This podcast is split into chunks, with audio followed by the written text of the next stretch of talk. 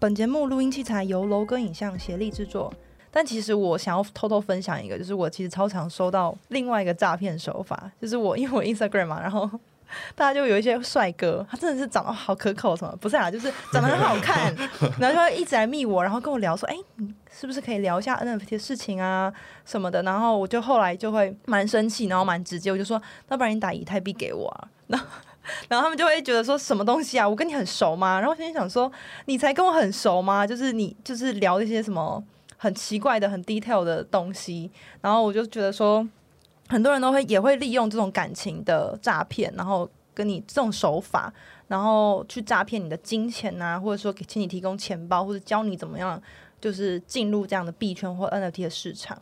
那我想要请大家那个分享，说我到底有什么样？就是我真的，我真的，我想要进这个市场，我有什么？我真的是完全不懂，我要怎么去检查这些东西，或是一个一个去，就是确认说我这个 NFT 有一些可以关注的点，就我直接避免掉假的或是不正确的。嗯、呃，我我觉得方法有很多，然后第一个的话就是在官方公告的那个价格，因为我们我们说其实。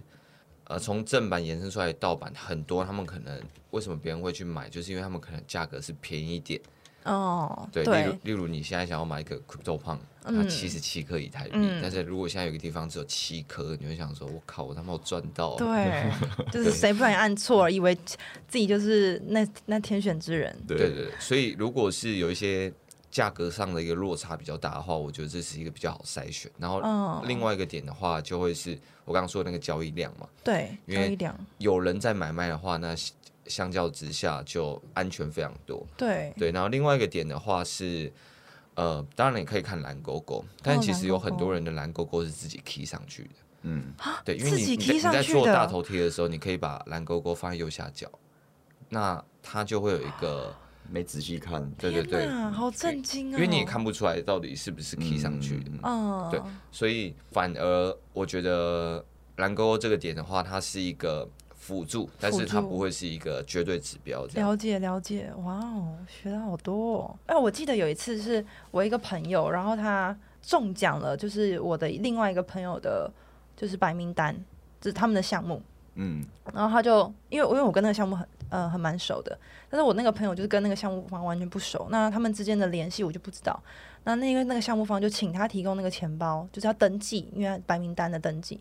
然后，然后他就问我，他就直接先来问我说怎么办？他叫我提供钱包地址。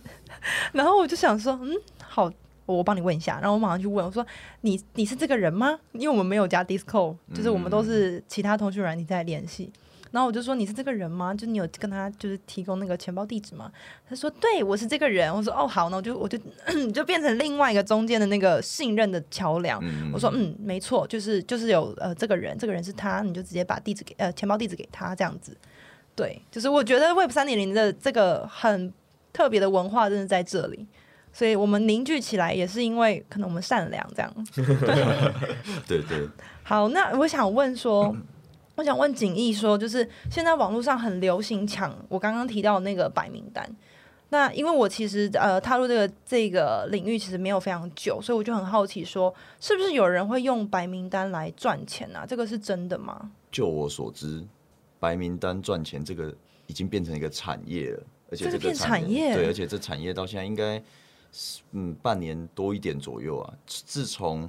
取得 NFT 项目方提供的白名单这件事情，然后出现了之后，然后变成一个流行，就有很多不管台湾啊、嗯大陆、马来西亚都会有很多工作室，呃，在这个产业我们俗称叫做工作室，然后会有一群人就是整天坐在电脑前面或者是用手机，就是在不同的项目里面狂刷，一直干，我们都说干呐，就是肝脏那个肝，对，然后干到的白名单拿来卖。但是第一个要先说明的是，哈，通常正常一般项目方都会禁止这行为。你只要你的白名单是买的，或者是你把白名单卖给别人，然后被项目方发现了，不管他们用任何方式啊，总之只要被他们发现了，呃，通常你就会被取消白名单的资格，甚至你这个 Discord 账号就会被踢出他们的社群。哦，对，那我们身边确实有，像我们团队里面也有人，就是以买卖白名单为生。对对对，也有这样子的人。那好妙、哦。其实他自己也是跟我们讲，一般人他不建议这样子做了，嗯，因为就连我把白名单卖给你这件事情，甚至都会是一个风险，嗯，对啊，而且好，你在网络上找到人，你要跟他买白名单，那到底是他先给你呢，还是你要先把钱打给他？对啊，对这个，又又是好多层的风险，所以这种事存在，但是以一般人来讲，我们不建议人家这样做。了解。对。那我想问说，就是，嗯、呃，刚刚您说，就是你说那个干白名单嘛？干白名单就是、欸那个、白白名单，这要不要先科普给？对，我想要先科普一下，就是白名有白名单跟没有白名单会差别在哪里啊？我通常正常啦，这一般的习惯，一个项目在发售的时候，他可能哈，我今天我要卖 NFT，我总共有一千个。好，我可能会有提供一百个是给白名单的，这是举例，一百个白名单可以先买。好，那白名单不外乎两个点，一个是会比一般公售，他们卖卖东西的顺序大概是这样：先白名单的人可以 mint，就是可以买这 NFT。Oh. 白名单卖完之后再是公售，就是一般大众面对面向一般人。好，那白名单通常就是你会比较提早，那有些项目会安排在公售后，嗯、欸，就看他们安排，然后。另外一个点就是会比较便宜一点，通常啊，通常大概会这样操作，oh. 那就会觉得，嗯，人家就会觉得白名单可能比较比较高级，比较有那种尊荣感。哦、oh，对对对对，那意思就是简单来说就是哦，有白名单人，我就想象成你是我这个产品，或者是我是这个像像艺术品的 VIP。对对对对，对，所以你就可以比较便宜，然后比较早拿到。对，通常对，然后通常哦、呃，大家就觉得说哦，我白名单拿到的价格是哎，我直接买了。那我再去转卖，或者是我在二级市场去卖，就会一定会获利。有些有些人会这样想法嘛，对，对不对？嗯，有人有这样想法。哦，所以这就是两者的，就是哇差异。所以就是我就靠这种赚钱。对，而且有有另外一个点是，嗯，你有了白名单，通常就是代表你一定买得到，因为项目方会保留那个名额嘛，就是给白名单的人去 mint。嗯。那你没有白名单去抢公售，甚至有可能你花了 gas fee。但是甚，然后最后还是没买到。哦，了解。哎，我想问延伸的一个问题就是，呃，通常项目方他们在呃拥有这个你的钱包地址的时候，那我这个白名单我是限制说你真的只能一个，那是在我智能合约的时候就设定好，还是是说我在工程师那那方面就设定好？对啊，通常是在合约上面设定。哦，其实对对对于 IT 那一端的人来讲很简单啊，他们只是把那限制。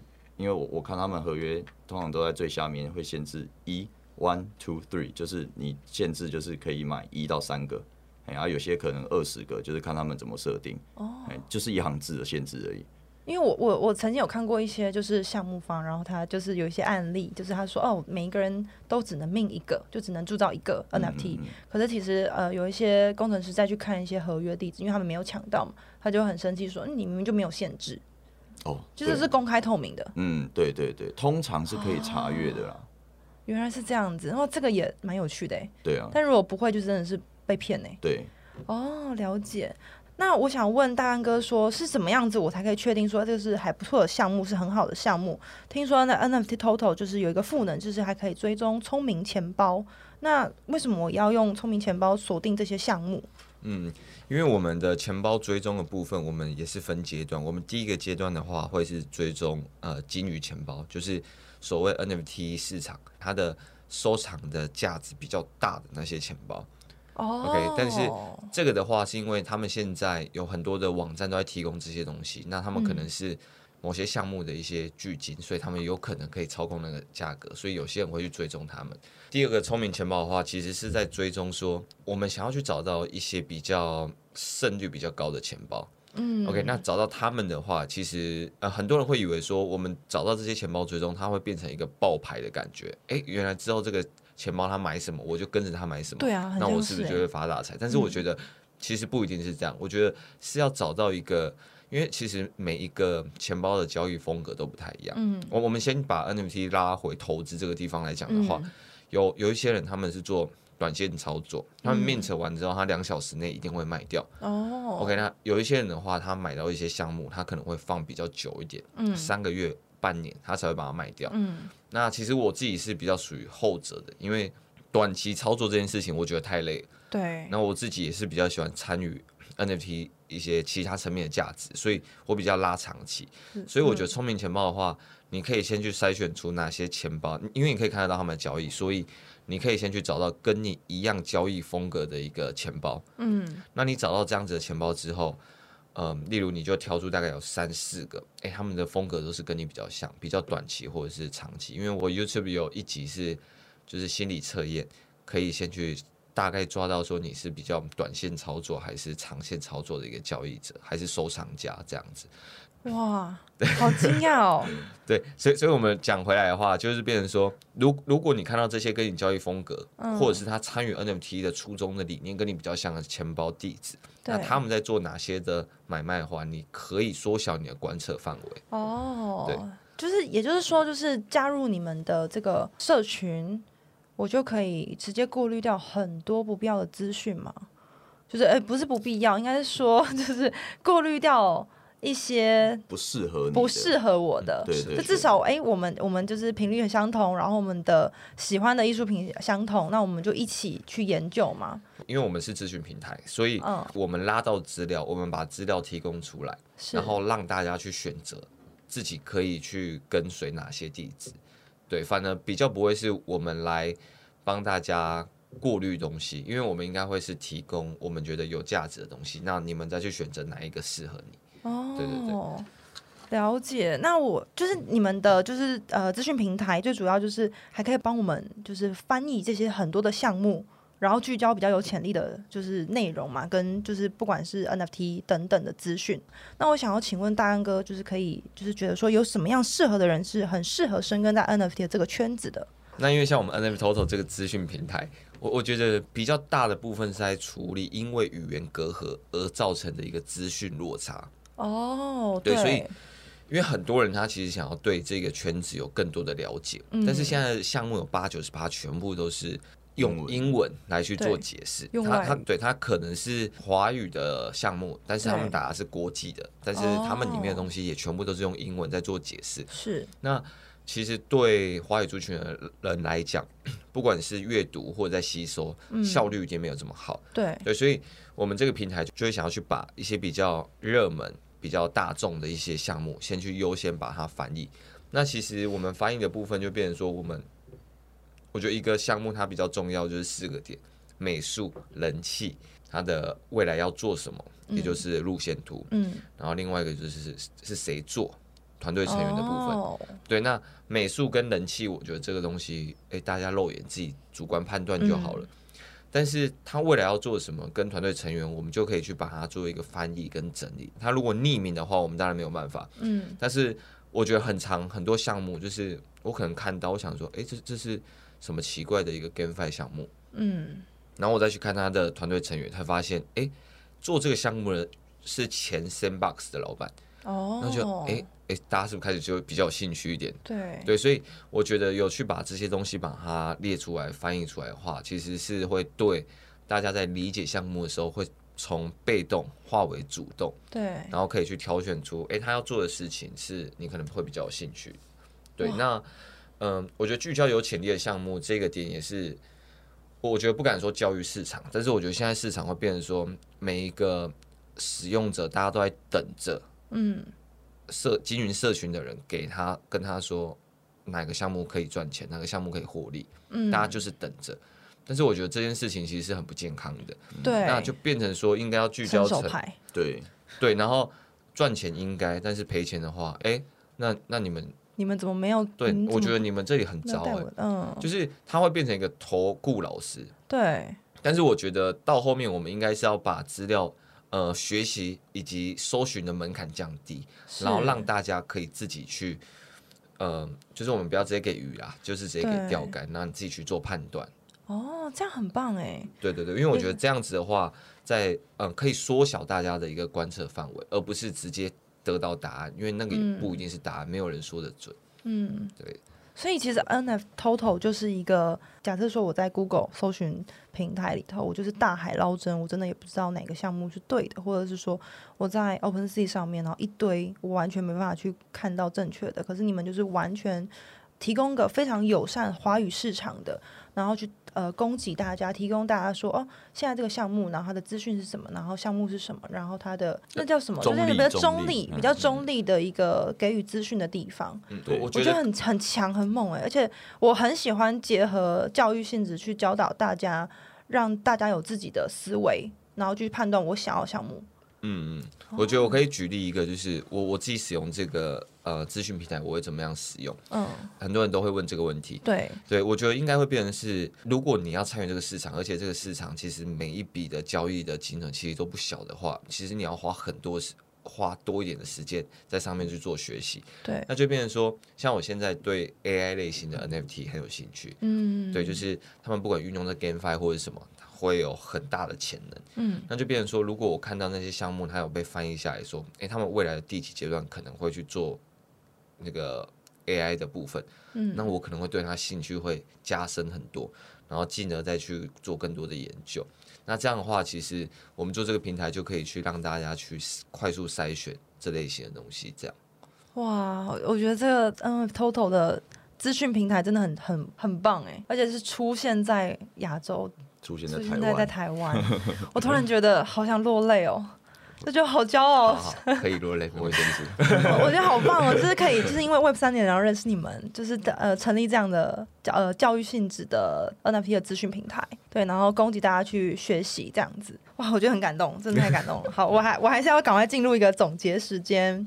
对，就是呃，我觉得我很感很谢谢，就是今天请到景毅跟大干哥来到我们这个。就是驱魔人的频道，就是我们在整个整个过程当中，我们就先学习到说，啊，我们买 NFT 的时候，我们要知道说，我们说服自己买的理由到底是什么，我们买的原因是什么。然后第二个是说，就是我们在获得很多免费的好处的时候，我们可以先想一下，诶，免费的会不会其实是最贵的，或者是我们其实可能会损失的更多。那第三个话，就是当我们想要购买一个 NFT 的项目的时候呢，其实有很多自安跟注意的事项，比如说项目方会不会再主动跟你索取钱包、任何钱包地址等等，这这部分我们都要就是亮警我们的警讯。这样，那第四个话就是，当我们想要深入在这个领域的时候，其实有一群共同维护的人，那一起从里头学习，我们一定会会获得成长。这样子，那我们要进入一下我们的驱魔人小学堂时间。Disco 是什么？Disco 就像是零收费的通讯软体，可以语音，可以讯息，而且呢，它也可以建立多个频道。那每一个群组呢，都会有加入的连结。那每个 Disco 的使用者呢，其实也会有专属的自己的个人识别码。在 Disco 中呢，也会有，就是所有的使用者都可以创立机器人。那这个机器人呢，它跟人类的使用权限其实是差不多的，它可以发送讯息、图片。潜入式的讯息、嵌入式的按钮、新增反应等等，以及整合的功能。也就是说呢，比如说有一些网站的贴文也可以同步到该频道。Disco 一开始是专门设计给游戏互动的软体，比如说它讯息是比较低的延迟，使用者免费语音聊天跟专用的伺服器等等，有非常非常多的功能。因此呢，很多的项目都会使用这样的 Disco。好，那我们很高兴可以邀请到景逸跟大干哥。那如果呢，你有想要加入我们更多线下活动跟交流，也欢迎锁定我们，搜寻我们的脸书跟我们的所有的相关资讯。我们会有不定期的活动啊、聚会的消息，那全部的连接都会在节目的下方资讯栏。那我是周周，如果你有喜欢我任何节目，欢迎订阅我们。那或是有想要跟我说的话，也欢迎都透过底下的连接留言或私讯哦。我们下集见。